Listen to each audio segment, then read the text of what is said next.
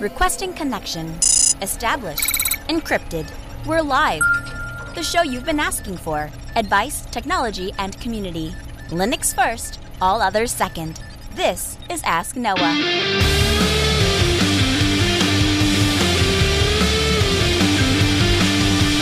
Live from Altispeed Technologies, the Ask Noah show starts right now. This is the show where we came to do all the things on Linux they said couldn't be done and take your questions on how to do the same. The phone lines, they're open 1 855 450 Noah.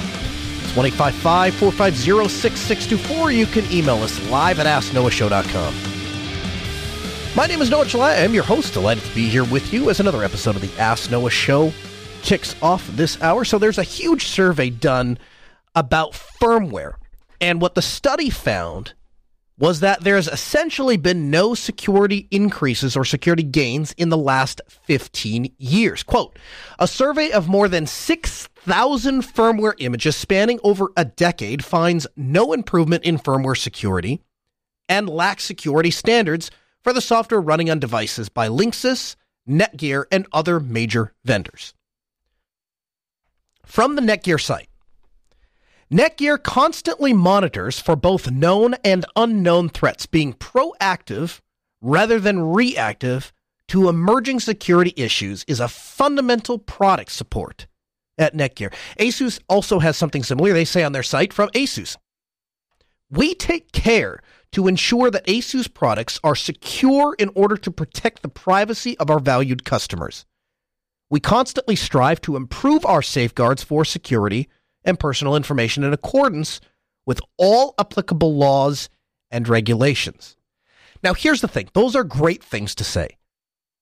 And if you're in the market for a router, or you're in the market for a switch, or you're in the market for any device, you want that device to be kept up to date and you want that device to be secure. That's the kind of stance that you want the company that you want to buy the device from to take. The problem is none of it has any value. All of this is it's it's made up. It's just marketing spiel. It's like 5G, right? It's the it's it's some sort of marketing language and they write what they know you want to read or what you want to hear on the side of a box or on the side of a product brochure or on a website.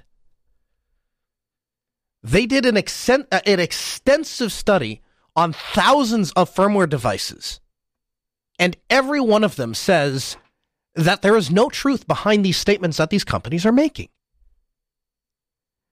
And chat room has it right. Dos, Dos Geek in the chat room. Corporate buzzword bingo.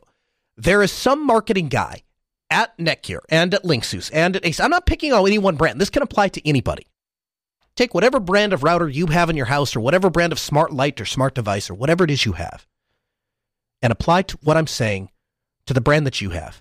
There is some marketing guy sitting in some meeting room, some board table, and he's saying to himself, I was told by my boss to find what uh, we are supposed to put on the side of this box and what things are. Okay. What are important to our consumers? And so they do everything from Facebook research to targeted marketing campaigns to sending out surveys to interviewing people to trying to take feedback that they've gotten from customers and incorporate that. And the marketing department has access to all of that information. And they take all that information, they process it, and eventually what they come out with is a formula. Okay, these are the things that our customers care about. So now they take it over to the engineers. Hey, engineers, people care about privacy. People care about updated firmware. People don't want their naked pictures winding up on the internet. Is that something that we can do here? Engineers look at it and they go, okay, here are the things that we would do. Here are all the security steps that you would take to protect all this information. But now some product specialist is looking at it and going, wait, self signed SSL, could you explain this to me? Yeah, it's a certificate that ensures that you're communicating with the same device over and over again. Yeah. Uh, that whole let's encrypt thing where it has to have that thing to automatically renew and and that and people don't really care about that they log into they're just going to use the default username and password on the router anyway and so uh, what difference does it make if they're connected to the device and they know it's no you don't understand if we don't have the security model in place, yes, it's going to provide a small amount of inconvenience, but the trade off for that inconvenience, you only have to set it up once, and then the user's protected forever. Yeah, I'm not sure about that. I don't think our users really care uh, that much. I mean, we care about privacy, so to, is it opening a Samba share across the internet? No. Okay. So it's private then, kind of. Yeah. Okay. Great. Awesome. Yeah. So uh, we're not going to go ahead and do that. That's too expensive, and it's going to irritate our users because that's that's an inconvenience to start having all these security practices. Uh, wait, would you say VPN? You want a VPN into people's? Yeah, we can't be having that. Yeah, we'll just sync it up to the cloud and it'll come down. Yeah, I'm not sure that's really that's. It doesn't matter. Uh, so the marketing person is then stuck in this weird position, right? They have identified what it is their users want, and people are pretty vocal about it. I've never met anybody that has told me, "Yeah, you know what? I uh, I was researching routers and I was looking for them, and the one thing I didn't care about was firmware security. It just doesn't matter to me. It's not that important. I mean, I don't know what's I don't have any important stuff. I don't care if it gets hacked, right? Everybody I talk to about routers asks about security. Every client for the last 15 years that we've had at Altispeed Technologies, the first question they can know nothing about computers or network technology, and we sit down for a consultation. The first question they ask, "How secure is your um, networking stuff? Does that protect us from attackers and threats and malware and stuff like that? Literally, the first people ask, the question people ask. People care. You care. What you have to understand is these companies don't. They care about the bottom line. They want you to buy their product. So the marketing person writes what they have to write on the side of the package, inside of the marketing brochure, right on the website to get you to buy the product. And in Asus's case and in Netgear's case, that's assuring you that they take notice notice these statements right? We take every care to ensure that asus products are secure in order to protect the privacy of our valued customers. We strive to improve safeguards and security. they've said nothing. They've said nothing. Nothing in here can you hold them accountable for. They're not saying that they're going to release firmware here's here would be an accountable statement. We take security seriously. So every 30 days we release a new piece of firmware for your device because that's about how uh, on you should we should be doing it every week. That really is the best compromise. Patch Tuesday, those kinds of things. We really should release security updates every week, but that might be a lot. So we'll do it monthly or we'll do it every six months or every year, whatever it is, right? At least then we would have something concrete to look at and go, okay, I want more security than that. I want updates to come more frequently. Or we could look at it and say, I'm not going to be bothered to update my router every month. So that's a waste of time. But they don't give us anything like that. There's nothing here to hold them accountable for.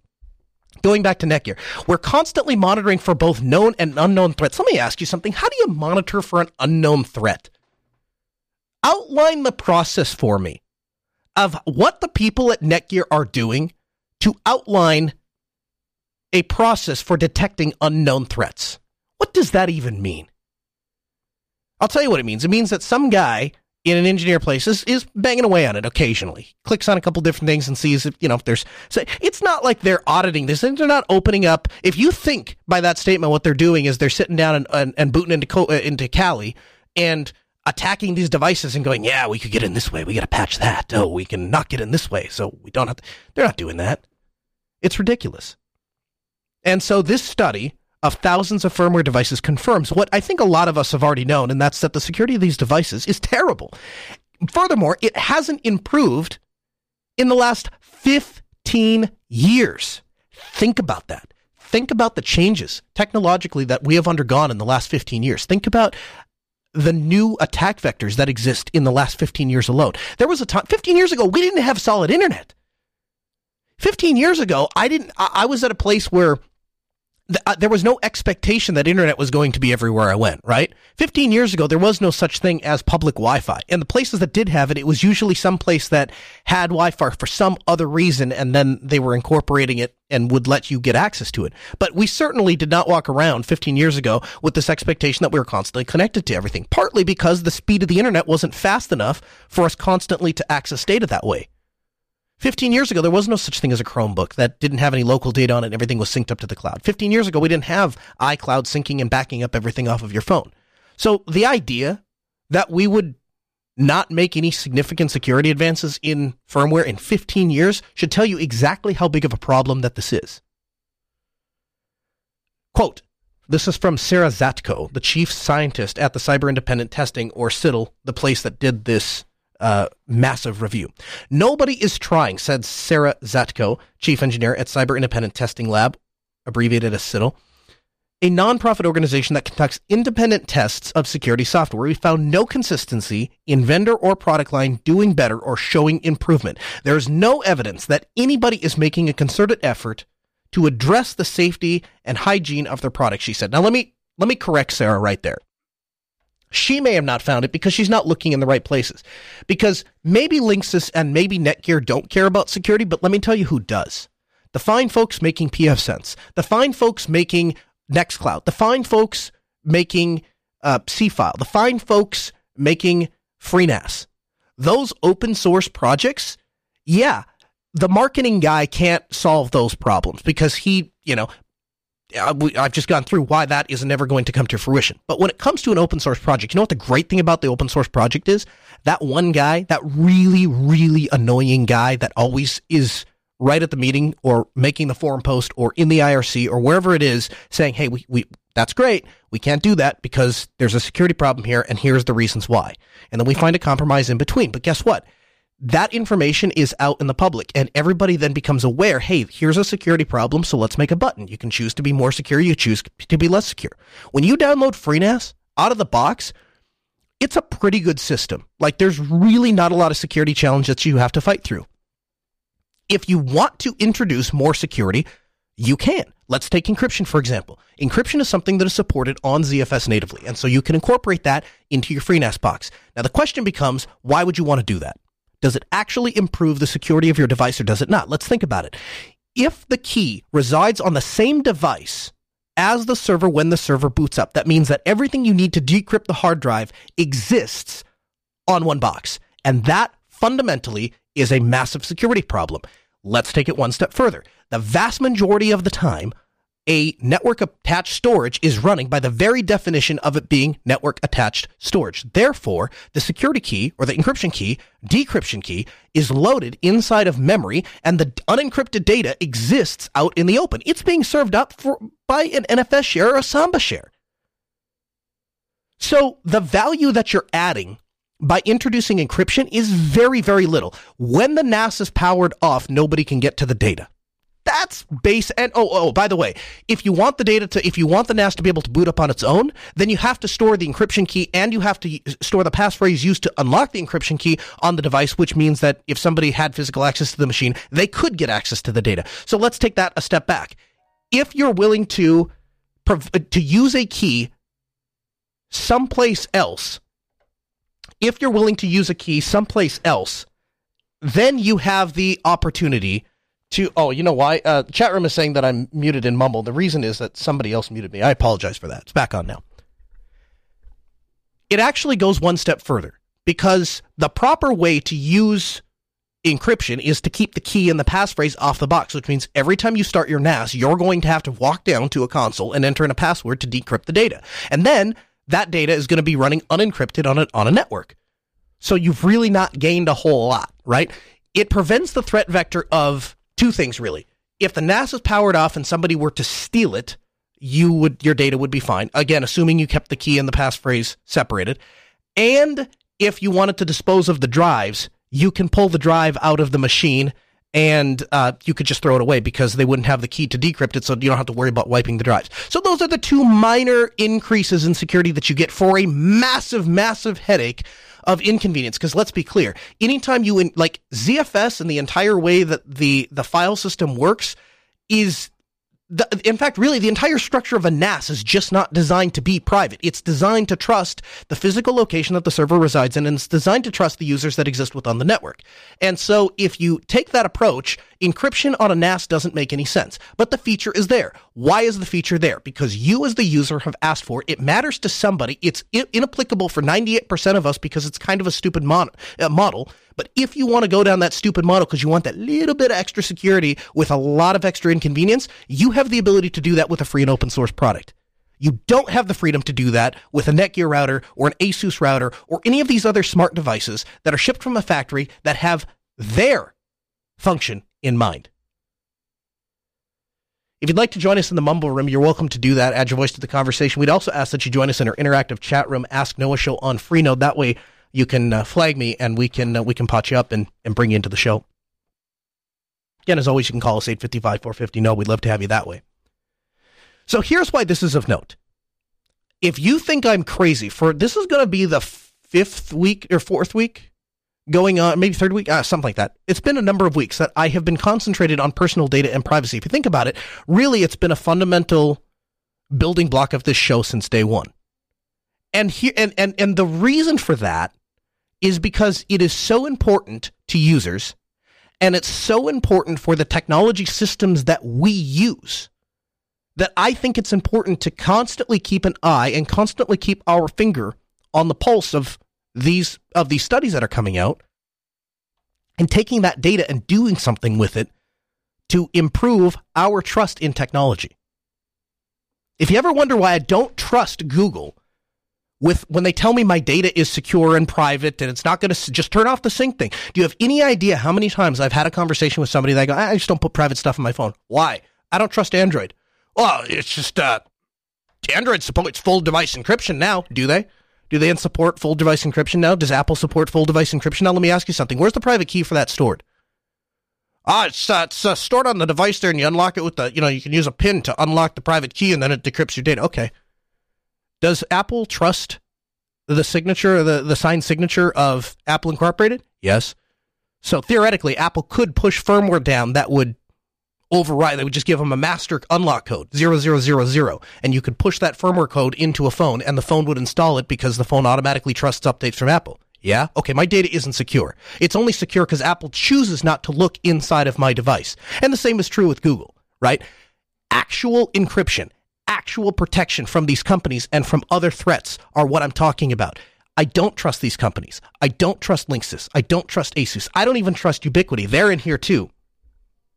But if you ever wonder why I spend so much time, so much money, and so much thought into personal privacy and data, this is why because I don't believe that these companies aren't interested in your data. I believe that it's just for the time being it's not it's it's more harmful to them to invade your privacy than to let you keep it. So for now they're going to keep it, but make no mistake. All of these things that you trust, all of these smart devices that you think are keeping you private and secure, they're not. They're only secure by choice because the companies who made them have chosen not to invade your privacy. It's not that they can't. Does it make me a little tinfoil hatty? Yeah, sure. But is it justified? Absolutely. Quote, the CITL study surveyed firmware from 18 vendors, including Asus, D-Link, Linksys, Netgear, Ubiquiti, and others. In all, more than 6,000 firmware versions were analyzed, totaling close to 3 million binaries created from 2003 to 2018. Now, this is the first longitudinal study of IoT software for safety. CITL researchers studied publicly available firmware images and evaluated them for the presence of standard security features such as the use of non executable stacks, address space layout randomization, also abbreviated ASLR, and stack guards, which prevent buffer overflow and attacks. The results were not encouraging. Time and time again, firmware from commonly used manufacturers failed to implement the most basic security features, even when research studied the recent, most recent versions of the firmware. For example, Firmware in the Asus RT-A755U Wi-Fi router did not employ ASLR or stack guards to protect against buffer overflow attacks. Nor did it employ a non-executable stack to prevent against stack smashing, another variety of an overflow attack. Now, CITL found that the same was true of firmware for Ubiquiti. And yes, this hurts to say. Ubiquiti's UAP AC Pro, an access point that I have recommended on this show since the show went on the air, an access point that I have purchased more times than I care to count. Uh, we have in production more places than I care to count. I have given some away to people on the show. That's how much I like that particular access point. Guess what? the same is true of the firmware on the UAP AC Pro. Same is true of the D-Link DWL 6600. Router firmware by vendors are only uh, uh it's just it's terrible. This is terrible. Now there were some bright sides. Almost all recent router firmware by Linksys and Netgear tested with C- by CITL boasted non-executable stacks. However, those sameware firmware binaries did not employ other common security features like ASLR or their stack guards. If they did, they rarely re- if they did, they do so very rarely. Now Nunix in the chat room says, "Woo, all that bad all that embedded Linux also whatever else they use. I, I, I, I disagree. I think that the security model for embedded Linux is far and away above what the vast majority of some of these companies are doing. So, for example, in in the case of the UAPAC Pro, it runs on BusyBox. Now, I think BusyBox in and of itself makes an effort to try to provide security. The problem is they're not necessarily taking all of those changes and implementing them. I would guess that, I don't know this for a fact, I would guess that there is a best practice involved. And a lot of these companies are not following the best practices. So here's where I get to with all of this. What I arrive to is before you go about the process of bringing data online, while you're still trying to figure things out, you better make sure that you understand at a very deep level how to properly bring this uh, the data online without without compromising your security. And if you don't understand how to protect your data, then you're better off keeping it offline until you do learn how to protect it, or you're going to wind up on the next security iCloud leak. Right? Because that is if you think about it, that's kind of worst case scenario. Your data gets leaked and somebody else gets access to it. Now, when we talk about data leaking, oftentimes we talk about credit cards and bank information and stuff like that. And the reason that we talk about those things is because, frankly, when you start to look at the method of attacks and the motivation behind attackers, it's typically financial. Unsurprisingly, people don't have a lot of interest in digging through people's dirty photos. They're more interested in bank account details and credit cards. Why? Because you can you can find dirty photos anywhere on the internet. Bank account details translate to money and that's harder to get. So the motivation tends to be things that are financially profitable. Otherwise, people don't care. Nobody's going to bother to crack your encryption on your private photos. They just care about uh, your um, your your banking details. For me, it's like it's it's 100% the opposite.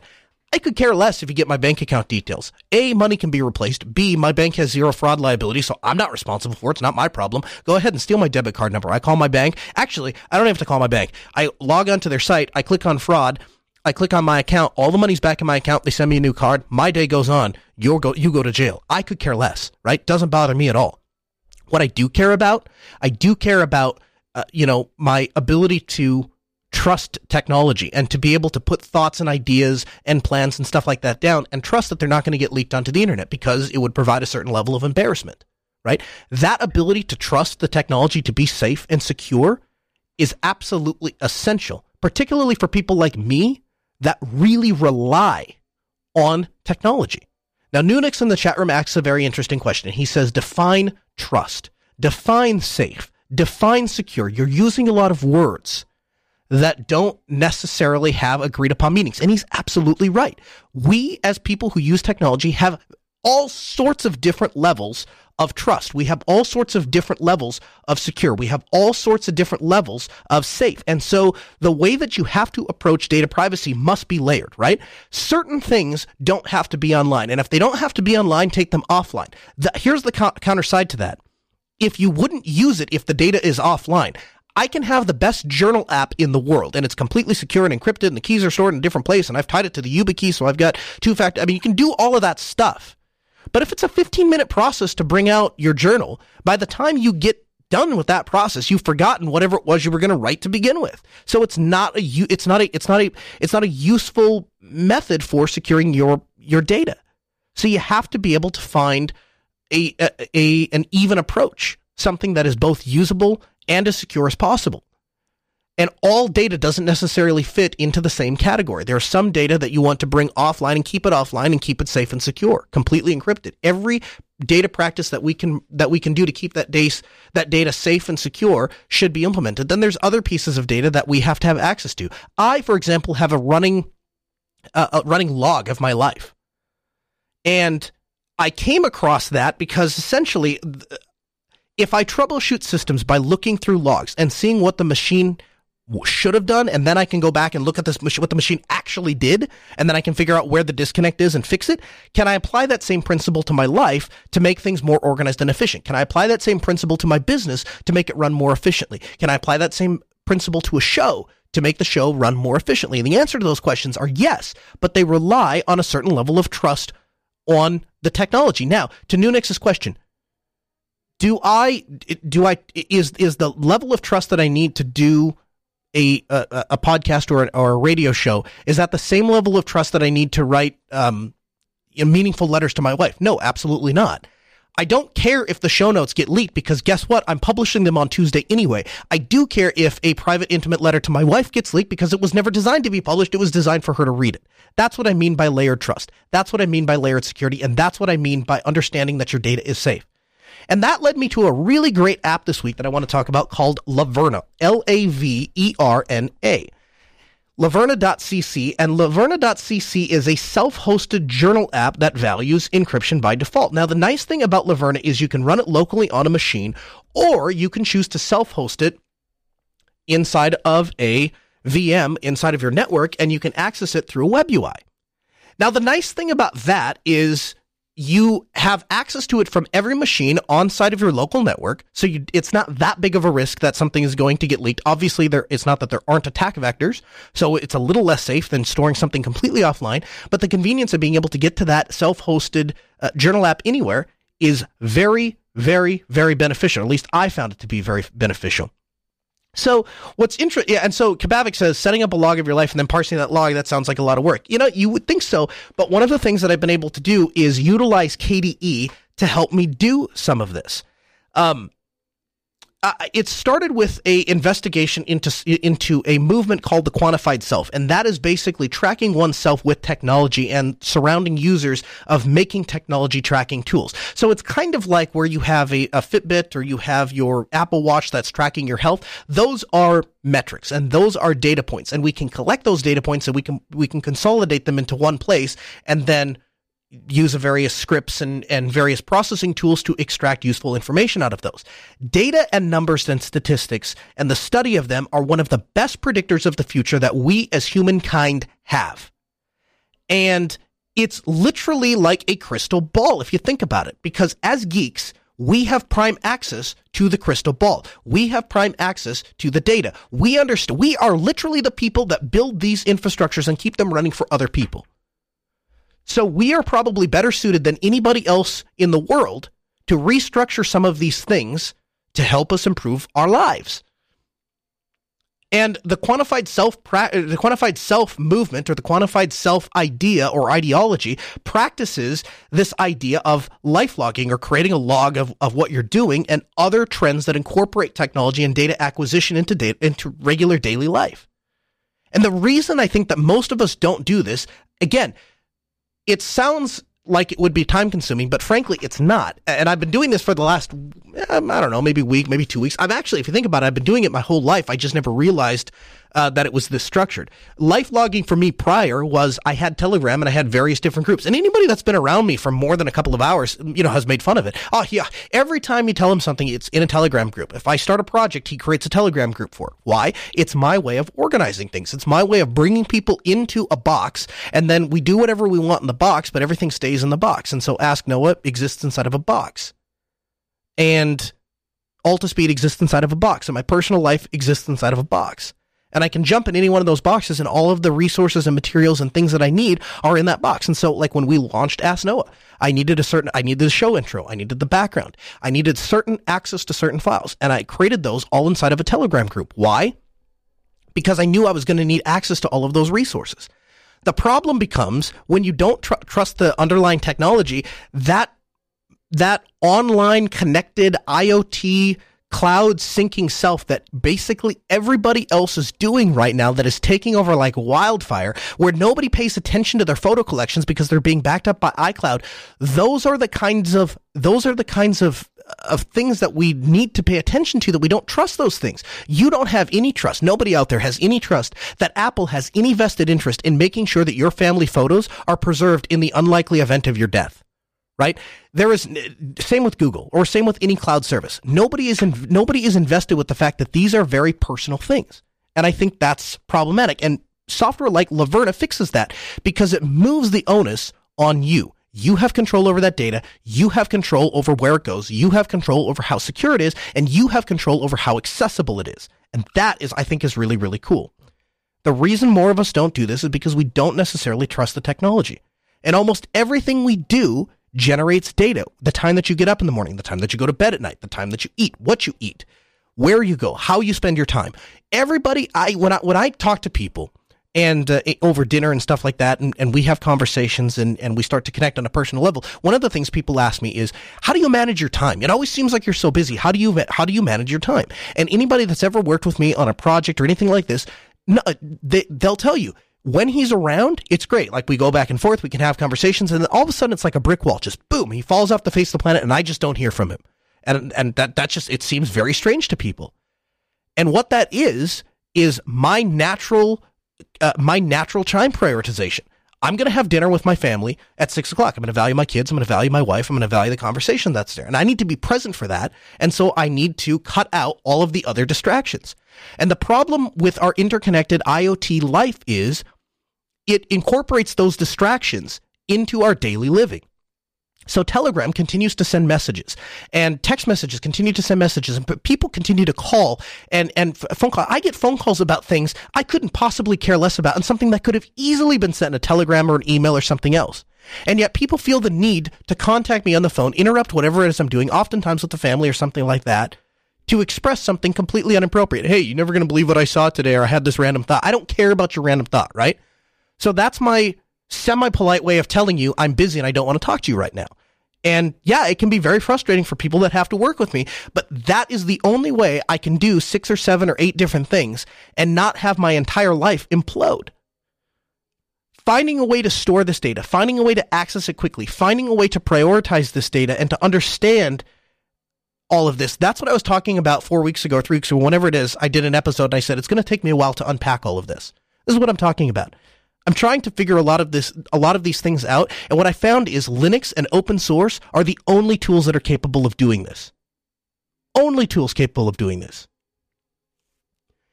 Managing data streams that work effectively is a very complicated task, but it's not necessarily time consuming if you use the right tools. I have never really loved a desktop environment before. I've never, like, probably Unity was the closest I ever came to really loving a desktop environment. And it was, I thought it was a really fantastic desktop environment because Canonical took out all of the little edges, all of the little polish that was there, Canonical got right. And I, that appealed to me as a desktop environment, but there were still problems with it. And what I found is I have never been as happy on a, on a piece of technology as I am on KDE. Rakai refers to me as the Walmart of Linux users. And the reason he says that, and he's absolutely right, the reason he says that is because I always look for the lowest common denominator. If an application or a thing doesn't exist across all the Linuxes, I don't want to use it because I'm afraid I'll get stuck and then I'll never be able to leave that particular distro or that particular desktop environment. And what I found is when it comes to KDE Plasma, there are certain tools that I can no longer live without because they're, they increase productivity and enable me to multitask more efficiently. There is no such thing as true multitasking. It's just how many times can, or how efficiently can you unitask over a period of time. So what I've started is I've started using the KDE activities, and what activities allow me to do is separate out what different parts of my life. I wake up in the morning and I have I'm a parent. I have to deal with parenting things. I have to take my kids to school or have to fill up their lunch money or do all those things. So I have an activity for parenting and all of the stuff that I'm working on on parenting notes and research articles and tasks I'm doing and web browsers and all of those things exist on the parenting activity. And that works really, really great for me.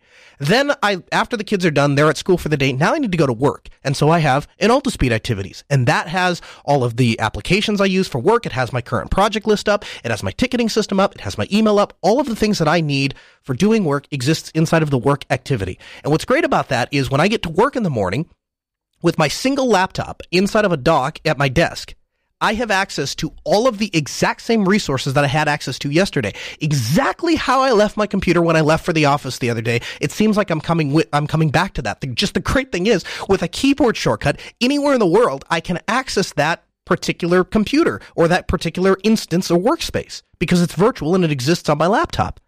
I also have a personal and recreational uh, activity. And that's, you know, I have all the messaging stuff with my wife and I have uh, various different things that we do as a family and family planning and, and, and budgeting and home management and all of those kinds of things exist in that activity. And the great thing about that is when I'm at work, I never have that awkward moment now where I accidentally left my family budget up and somebody else remoted into my laptop to do something for a client. And now all that's, there's a weird conversation. Oh, that's personal. That's work. That's personal. Use this window, not that one. I don't have to worry about any of that because they're all in different activities. And KDE allows me to restrict certain applications or certain things to certain activities, which I found to be remarkably useful. And then I have a guest activity, which is somebody says, Hey, can I browse the internet? I don't need you closing my windows, closing my tabs, rearranging the way that I've set up my computer. I need it all to stay consistent. And so having a guest activity, I hit one button, have my laptop, knock yourself out, do anything you want with it, right? Then you layer virtual desktops on And that gives me even further granular control. So inside of Altispeed, for example, I do a lot of different things. Sometimes I'm managing servers, and so I need a bunch of different consoles up. And so I need a terminal room, basically, where I have a room full of terminals. And I need another room where I am uh, moving files around and or using a web browser and just just general task stuff. And then I need another uh, workspace where I have all of my remote connections. So I can remote into control a computer. I can remote into a server. I can remote into this or remote into that. Something that lets me connect to the outside world. And so the virtual desktops allow me to define each one of those spaces. And the great thing about that is wherever I leave off with the given activity, I can pick it up the very next time I sit back down thanks to the Productivity tools. Now, to Kapavik's point in the chat room, life logging seems like it takes a lot, would take a lot of time. It doesn't when you can pin an application like Kate to a specific part of your activity and it just follows you around no matter what virtual desktop you're on. It's always at the far right hand side. So every time I have to think about something or remember something or I've learned something that I, I need to make sure to make a note of, that goes into the log on the right hand side. And because I you rarely don't reference things more than a couple of days out, like I might get to a point where I look back and say, "Hey, you know what? I really need. I, I had an IP address from that server the other day. Was?" I can go back and look in the log, and it's there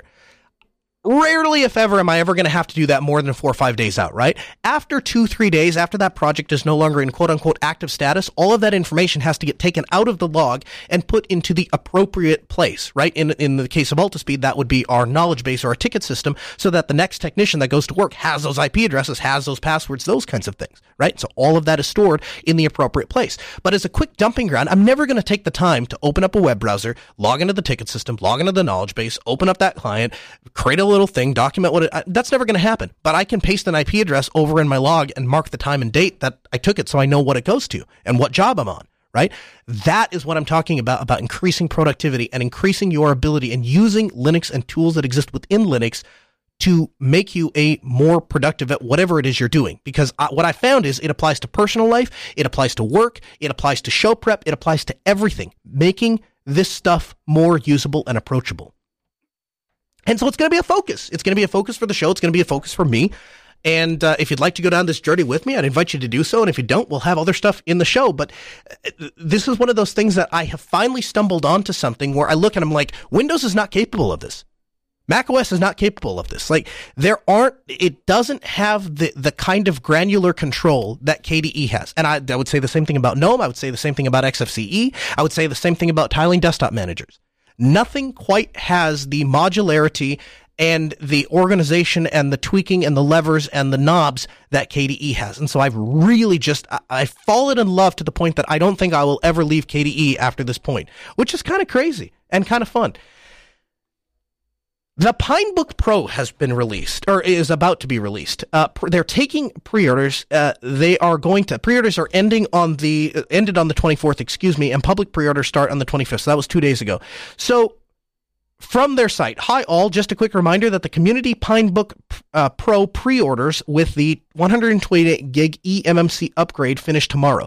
Starting the 25th, public pre-orders will begin, which means that everybody will be able to place a, in a pre-order. Mind you, we expect the production batch to sell out quickly but another batch is being scheduled from early to mid September, so don't worry. Now, all Pinebook Pro units pre ordered after August 24th will ship in the default eMMC configuration, regardless if you registered on the form prior to July 1st, 2019 or not. Now, I tend to always buy used computers, and the reason is because they're inexpensive, they depreciate quickly, and they're usually cheap yet powerful enough to continue to be very useful. And so when I need a computer for a dedicated task, like, you know, I need one for the Ask Noah studio, and so I buy a laptop, and this is just going to be the one that lives in the studio. Typically, that's a used computer off of eBay. The bad news is those computers typically have outdated tech, right?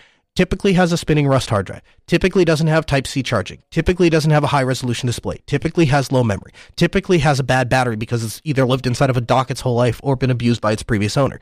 And so those things have really put me off. And the problem is you can't buy a good $200 laptop right now if you go into Best Buy or you go on Amazon and you order whatever the Chromebook or Windows light computer is, what you'll find is it's a really crappy piece of uh, hardware that's really more of an exercise in frustration than a technological purchase. And so they're useless and they're junk. And I always recommend people don't buy them unless you're just looking for a toy to play with. But it's really not a pro. It's not a. It's not a useful productivity tool. The Pinebook Pro to me changes all of that because I have played with the original Pinebook and the original Pinebook is absolutely a good solid product. It really feels like a like a solid sellable product that anybody can use. And the Pinebook Pro improves on that. And they do a lot of little things that might not stand out to people as being hugely beneficial. For example, the 5 volt DC power. That means that it, it, for those of you that don't know, most laptops function on 21 volts, anywhere from 19 volts DC to 21 volts DC.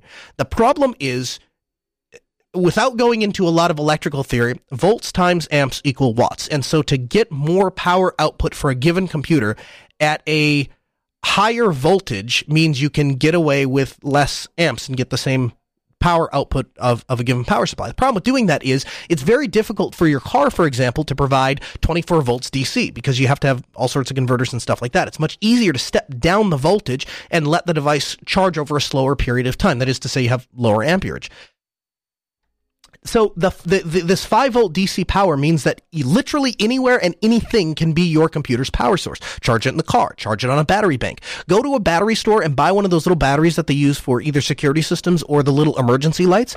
I did that with my this was with the ThinkPad actually, and I got like 25 hours out of that thing. Now, you're essentially carrying a car battery around, but if you absolutely have to have power for your laptop and you don't want to deal with all sorts of inverters and converters and contraptions and contusions and cables and all of those kinds of things, just going buying a you know a fifty dollar battery is not a bad way to go, and I've I've used that technique a lot. The PineBook Pro makes that even more approachable because you could quite literally run this thing off of enough double A's. If I mean they'd run out fast, but you could run them off of double A's if you wanted to. The PineBook Pro, you also have the ability to run an NVMe SSD. Every laptop I buy, you can buy a two hundred dollar laptop. I buy the 430S off of eBay all the time. If anybody's looking for a cheap, inexpensive daily driver laptop that I would trade my brand new X1 Carbon and use it almost like there'd be a couple things I'd miss, but for the most part, I could get by all day long on a 430S. And the only thing I have to do to that thing to make it usable is max it out with RAM and put an SSD in it. And it becomes a completely usable computer in 2019. Using my laptop in an entirely different way and falling in love with KDE has been awesome and what I, and what I've realized is I have a whole newfound appreciation for Linux because again, this stuff is just not possible with other operating systems. And what the Pinebook Pro allows me to do is buy a brand new inexpensive computer that has enough power to get basic tasks done, but I get a brand new battery. I get a high resolution display. I get Type C charging. I get the ability to t- tie into a Type C dock. All of those things are available with the Pinebook Pro. And so I think this is a very revolutionary product and something that has not been given enough attention by the Linux community at large. I think we, all, uh, at large part, look at these things like toys. We look at it like a Raspberry Pi. And while I'm not one of those people that thinks that thinner is better, I would prefer a laptop with a big battery, a wired Ethernet jack. Frankly, if I'm being honest with you, I'd really like to get back to a COM port because there's still a lot of technology that uses it and we don't have it. Uh, I would like all of those things to be built into the laptop. I'd like to have a laptop that has everything with me, but is still light enough to take with me to travel on a plane or drive in a car or carry around in a backpack 24 hours a day because that's what I do with my laptop, right? The Pinebook Pro fills a needed gap because it doesn't have all the bells and whistles that a normal laptop does. It's also much, much, much, much, much thinner. And so for things like a life log and being able to jot things down all the time and have access to a computer 24 7 and have good battery life and have the ability to run off of a solar panel because you can do that with a 5 volt laptop and you, much more difficult to do that with a 19 volt laptop, right? Not significantly, but a little bit. You have the ability to do those things with the Pinebook Pro. And so it adds a, it's a very nice companion laptop would be the best way I can describe it. AppImage has some new, uh, proposed ideas. And so this is a AppImage UX redesign. And so the fundamental question comes down to this. The traditional way for installing software on Windows or Mac OS is you go out to a website, you download a piece of software, and you double click on it, and then it runs however it runs. And the fundamental question you have to ask yourself is do you believe that that is a beneficial way to obtain software, or is it an insecure way to, to obtain software? Because essentially, when you're downloading something off the internet, you're trusting the website to be the ultimate authority on if you trust that software or not. When it comes to a package repository, now you're trusting your distribution, you're, you're trusting your distribution package maintainer to only include software that is safe for the computer to run. So is there any value in having a gatekeeper or should it just be the Wild West when you do anything? And before you answer that question, consider this. The AUR on Arch is as close as we get to the Wild West. I mean, there's literally, I don't think anybody in there has ever found software. They're like, wow, that's not, we're not porting that to Arch. Like, if there's software that is ca- physically capable of running on Linux, chances are it exists in the AUR. And because of that, I've never been a fan of AppImage because I've always thought it was kind of, it always seemed like an afterthought to me, right? Look at how Canonical has approached this, right? When they went for a universal installer, they were going to businesses and they were getting them into the ecosystem and the Snap Store, and they, they were trying to make it easier for people to, to, to obtain apps and easier for, for developers to update apps.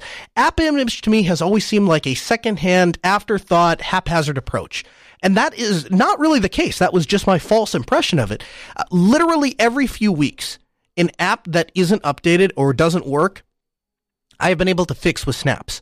And uh, YouTube DL was the latest one. Just, just this last week, I wasn't able to download a video. It said the version of YouTube DL was too old. I tried updating it. I, whatever the version in the PPA or whatever, however it was I originally installed, it wasn't working. I just got sick of it, removed it, add the snap, everything works great. That's a great feature. That's really beneficial as a Linux user. And so I, I, I think that universal packaging is fantastic. I've just never, up until now, really thought that AppImage was a great way to go. Well, that changes this week because in a post on Reddit, uh, they're calling they're calling this the AppImage UX proposal, and it features a transparent system of integration, so no install required. No install required. First, it runs assistance, then the application directories and application and file metadata. So this is going to be very much like the Mac platform. And get, don't get me wrong, I don't like Apple, but some of the way they do things make a lot of sense, and so it makes sense to model it. This file system application approach makes a lot of sense. Why is it, after I've gone through the work and trouble of proving that I own the software, so I've licensed it, I've registered it, I've entered the keys, I've done all of the things that I have to do, and I still can't just pick that app suite up as a whole and move it off the machine. If I install it on a different machine, I got to go through that whole rigmarole again. Why is that a thing? Why is it that we can't just have ultimate portable apps that just they install to a machine, then if you want to, you can pick it up, move it to a different machine, and now that exists, or maybe even replicate that software and customizations to other machines. That is twice as true with open source software because there's nothing, there's nothing software license wise preventing you from running it on multiple machines. And so this provides an easy mechanism to update, an easy mechanism to install, an easy mechanism to back up, an easy mechanism to transplant all of these simple file structures where everything is a file, everything is in a folder. Interestingly enough, that's the same design philosophy that Linux goes over. Uh, and, and so you'll notice that a lot of people, everything in Linux is a file or a folder. And so I, I, I'm revisiting AppImage, and I think you should too. If you haven't checked it out, um, one of my favorite uh, AppImages is the uh, shoot. I can't think of the name, but it's it's it's for uh, you burn an image to a uh, to a flash drive, and I can't think of the name. Something.io. I'll think of it and I'll have a link in the show notes for you. But uh, you should check that out and, and play with AppImage and, and watch how the, the mechanisms in which they work. There's a couple little things that are rough around the edges. So, for example, I installed standard notes using the AppImage, and whatever da- directory that you download it in is the directory that the app is going to run in. And if you don't move it before you install it, you're just basically stuck with the application in that directory forever, unless you go through some really hacky steps to get rid of it. We too invite you to join the program. Again, you can call us at 855 450 NOAH. You can email us live at asknoahshow.com. We'd love to have your participation either way. Jeremy writes in and says, Hi, Noah. I know you're asking what backup solutions uh, that I've used before. I run an IT business in Lincoln, Nebraska, and I've managed a backup server using open source software. At the moment, it backs up approximately 70 computers, mostly running Windows, but there are a few Linux machines in there as well. Tell Mount that tell Mount that rests on an NFS share and on a FreeNAS box in a data center here in town. I use the software UrBackup. It provides an easy to use managed interface, downloadable agents for the client machines, readable notifications. The project is fairly mature and they don't accept donations. They instead ask that you simply purchase a Hyper V license from them if you're not going to use it. It provides a quick image backup over the internet using compression. Uh, it, his uh, his uh, his website or his company is Jeremy H Net Solutions. So if you if you're in the Lincoln, Nebraska area and need somebody to check out, I would invite you to uh, to check out my friend Jeremy and, and check out his business. P.S. I want to thank you for your recommendation of Voxtelesys. They're an outstanding company to work with and provide amazing customer service. Yes, they do, and we're very fortunate to have them as a sponsor of the Ask Noah Show. We thank them for their support and and thank you for for for uh, for using them. So I, I appreciate that. If you have other backup solutions, that's kind of the next process in this whole evolution is I feel like I have a pretty good idea and I'm developing uh, uh, decent ideas on how to structure data. My next thing is I, I need to wind up on a full backup solution. And right now, because I'm old school and because, as Rakai calls me, the Walmart of Linux user at the lowest common denominator, I just use rsync for everything because it works and I can trust it and I, I know that it's going to work and I understand how that mechanism is working. But if there's something better out there, I want to know. So write to live at asknoahshow.com. Let me know what your backup solutions are. I'd love to read about them. Sam H writes in and says, Hi, Noah. I've been searching for a tool where I can sync files across my laptop that is using Pop OS with my Android phone through the LAN. I've tried SyncThing. It was working just fine until the same problem. I have heard of you talking about uh, Seafile. I've looked at the instructions and I've seen different ways of doing it. It looks like the instructions are for using Seafile across the internet. Do you know of any way to correct install it so I can just connect through LAN only? Thank you, Sam. So Seafile doesn't care how you access it, right? If you install Seafile on a server and and and put it on like on DigitalOcean, if there's no firewall on that machine, then the machine has a publicly addressable IP address and you're able to use that machine across the internet, which by the way is how I use Seafile and I don't think there's anything wrong with that. Seafile encrypts Seafile has its own encryption algorithm and it also utilizes HTTPS for the transport. So you have two encryption uh, two encryption protocols going on. The founder of the project actually recommends that you make sure to be using HTTPS and I, I wouldn't go as far as to say it's because he doesn't trust his own crypto, but it's because he understands that uh, that there the the the work that goes into SSL is probably exceeds what he is able to do on his own.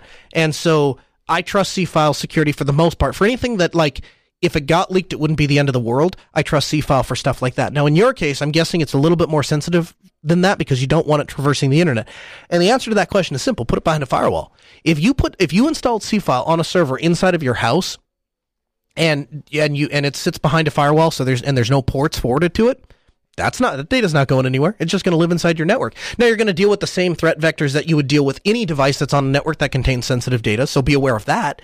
But as far as Seafile not being have not, not Seafile won't care if it has access to the internet, and Seafile doesn't care if you put in 192.168.0.50 or if you use your public IP address and have the ports forwarded, have it running it on on the on the public internet. But you can absolutely do that with Seafile, and it's absolutely the solution I would implement in your case. If you want to sync files across your laptop to your phone uh, over the LAN, that's absolutely the best way to do it.